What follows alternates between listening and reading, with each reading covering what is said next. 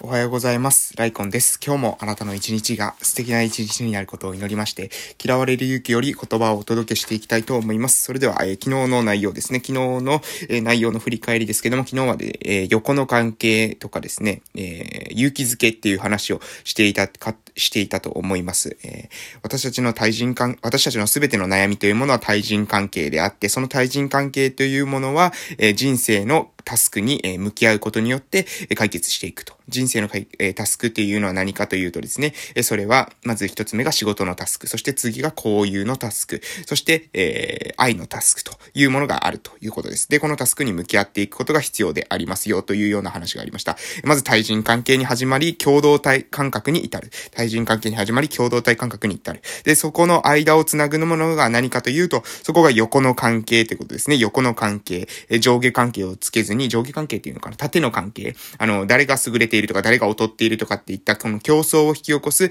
縦の関係ではなくて、えー、横の関係を持つということ。これが、えー、共同体感覚に至る、えー、ために必要であるということで、えー、話したかと思います。えー、で、今日の内容はですね、この共同体感覚、えー、横の関係っていうものの、えー、話をもう少し深めて話していきたいと思います。えー、今日の内容はですね、存在しているだけで価値があるという話をしてみます。これが結構難しいんですよ。私、存在しているだけでね、価値があるっていう話です。え共同体感覚は先ほど、え話した前回話したんと思うんですけども、私が、えー、私は共同体にとって有益なのだというふうに思えたときに、えー、自身の価値を実感できる。えー、自分がですね、自らの主観によって私は他者に貢献できているというふうに思った時に、えー、共同体感覚によってですね、自分が幸せだと思うと、貢献したという、自分が貢献していると、共同体に対してですね、コミットできているというふうに感じた時に、えー、か、えー、幸せになるんだということを話しましたけれども、えー、この、じゃ、じゃあですよ、逆に言うと、その共同体に対して価値が提供できていない人っていう風な人だったら幸せだという風に感じないんじゃないですかっていう風に青年は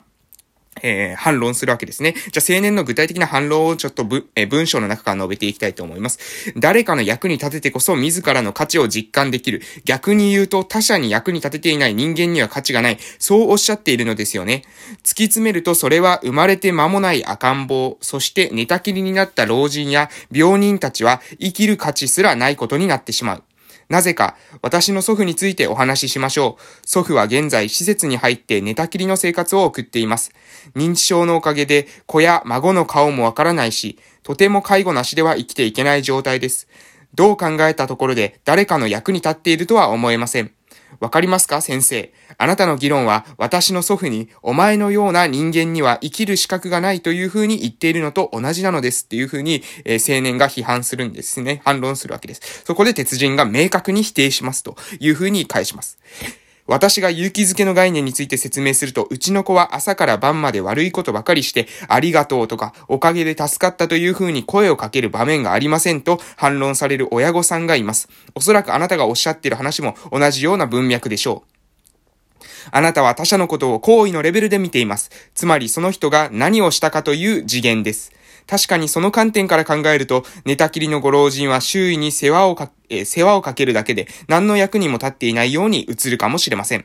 そこで他者のことを行為のレベルではなく、存在のレベルで見ていきましょう。他者が何をしたのかで判断せず、そこに存在していること、それ自体を喜び、感謝の言葉をかけていくのですということです。えー、これつまりですね、私たちね、あの、例えばなんか大災害、えー、ありますよね。日本はもうこの、本当ここ数年っていうか毎年のようにですね、災害が、自然災害がありますけど、この災害があった後に、えその後に安否確認しますよね。自分の知り合いの人がその近くに住んでるとしたら、その安否を確認すると思いますけど、そこで、あ、よかったっていう風に思いますよね。生きてて電話が繋がって、えー、で、なんかずっと連絡が取れなかったりしても、その連絡が繋がって生きてるって分かった時、それだけでですね、よかったっていう風に思われると思いますけども、えー、それはですね、存在のレベルに、えー、感謝しているわけですよね。存在自体に、えー、喜んでいるわけです。なので、えこういう感覚を持つということですね。普段から、えそれは有事の時だけではなくて、え普段の時からそういった状態、えそういった、え感覚を持つ。それが大事であるということでございます。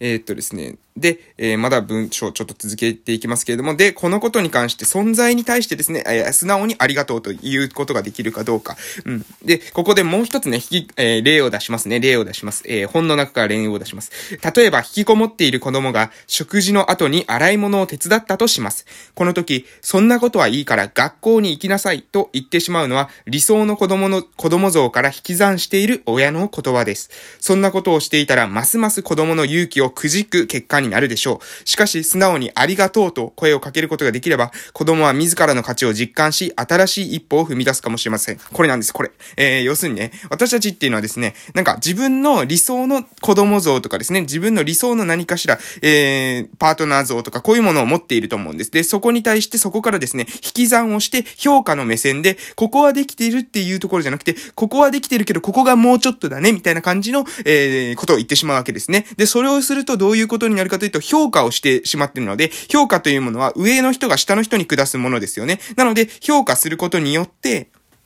相手がですね、相手の勇気をくじく結果になってしまうわけです。で、なので、相手がですね、いい行動をした時には、そのいい行動をただただ、えー、感謝するだけでいいわけです。それに対して、昨日はこんなこと言ったのに、今日はこんなこと言っちゃって、みたいな感じで、えー、返すっていうのは、あなたが実はまだですね、えー、評価っていう、その縦の関係から、え抜けられてないんじゃないかなと、私は思います。実際にね、周りの人で見ていても、人間関係がこじれる人はですね、過去のことを引っ張り出して、評価を加えてしまったりとか、え相手のかん、相手との関係の中に、何かしらですね、自分が、えー、自分の方が上なんですというような縦の関係を作ってしまう。自分の方が例えば知識があったとしたら、その知識を提供している、普通に、その、えー、私の方がよく知っているって思ったら、それを、えー、自分はこういう風に勉強して、こういう風なことを聞きましたって、その、ただ、えー、自分の思っていることを、その、意思を表明するっていう部分はいいんですけど、それによってですね、僕の方が人間的に上ですよねっていう風に、上から目線になってしまうと、これはですね、人間関係が崩れてしまうということです。なので、でいろんな知識をですね、持っていても、えー、別にですね、人間関係が崩れない人もいれば、あの人はなんか人間、えー、知識があるからって人をですね、見下したような言い方がして嫌だよねっていう風に思われる人がいるかもしれません。それはじゃあ何が違うのかというと、縦の関係で俺の方が知識があって偉いんだという風なスタンスでやってるのか、僕はここを勉強したからこういうこと知ってますけど、えー、お役に立てたらどうぞという風に差し出しているのか、その違いなんじゃないかなという風に、え、思います。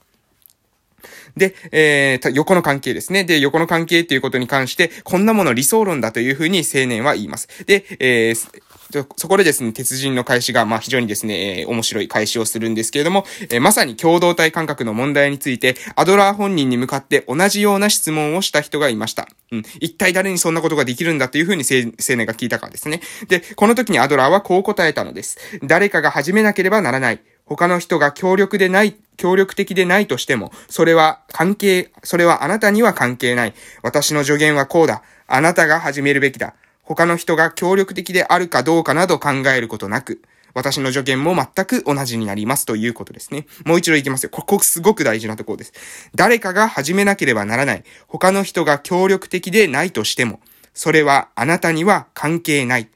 私の助言はこうだ。あなたが始めるべきだ。他の人が協力的であるかどうかなど考えることなくということです。正しいことを何か主張するときに、周りの人に認められるかなとか、周りの人が、えー、これを多数決で勝てるかなとか、そういうことばっかり考えてしまうと思いますが、そうじゃないんですね。誰かが始めなければならないんだったら、それを自分がそう始めなければいけないんだろう、誰かが始めなければいけないだろうと思ったらですね、あなたが始めればいいんです。で、他の人が協力的かどうかなんてことは別に考える必要はないんですね。あなたが必要だと思ったらそれをやることが嫌われる勇気ということなんじゃないでしょうか。周りの人から自由で自分の、え、しっかりと意思を表明して生きていく。それが、えーそういう生き方が、えー、必要なんじゃないかな。そしてそういう生き方をするからこそ、相手に対してもですね、横の関係を持てるんじゃないかなと、えー、そういうふうに思います。えー、で、え私、人は私を使い分けられないという話がこの後に入ってきますけれども、えアドラー心理学から見た答えはシンプルです。まず他者との間に一つでもいいから横の関係を築いていくこと、横の関係を築いていくことが重要であるということです。えこれは、これがですね、自らに価値を実感していくための方法、自らに価値をし、実感していきたいなら、まず他者との間に一つつでもいいからから横の関係を築いていく。そうするとですね、皆さんなんか同僚とはですね、自分は横の関係築いてますよとか、誰々さんとは横の関係を築いてますよとかっていう風に思うかもしれませんけれども、ここでですね、また鉄人の厳しい言葉が入ります。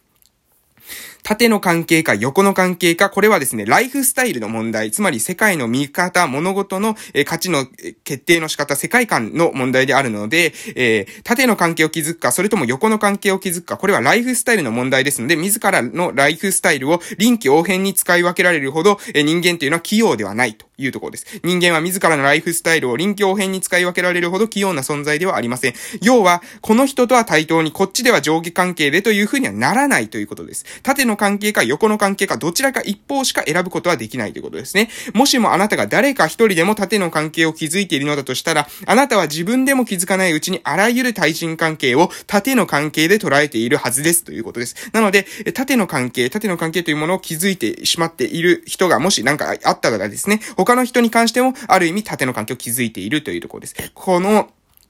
なので、えー、一人の人とですね、横の関係を、えー、つ、作ることができれば、それはライフスタイルの大転換、世界の物事の見え方の大転換であるというところです。意識の上で対等であること、そして主張すべきは堂々と主張することが大切なんですということを言います。えー、これはですね、決してですね、あの、その尊敬をするなとか、そういう上の人を尊敬するなとか、そういう話じゃないですね。年長者を敬うことは大切でしょう。え会社組織であれば、職責の違いは当然あります。誰とでも友達付き合いをしなさい。親友のように振る舞いなさいと言っているのではありません。そうではなく、意識の上で対等であること、そして主張すべきは堂々と主張することが大切なんですということが、えー、言われます。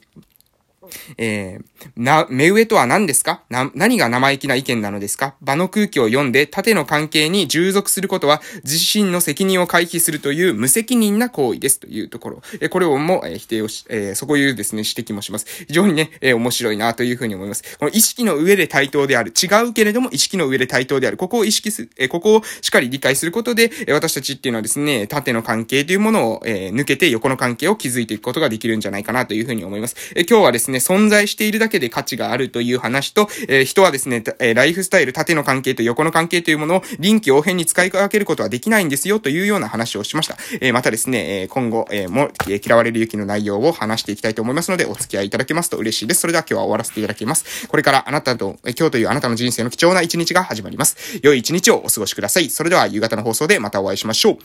いってらっしゃい。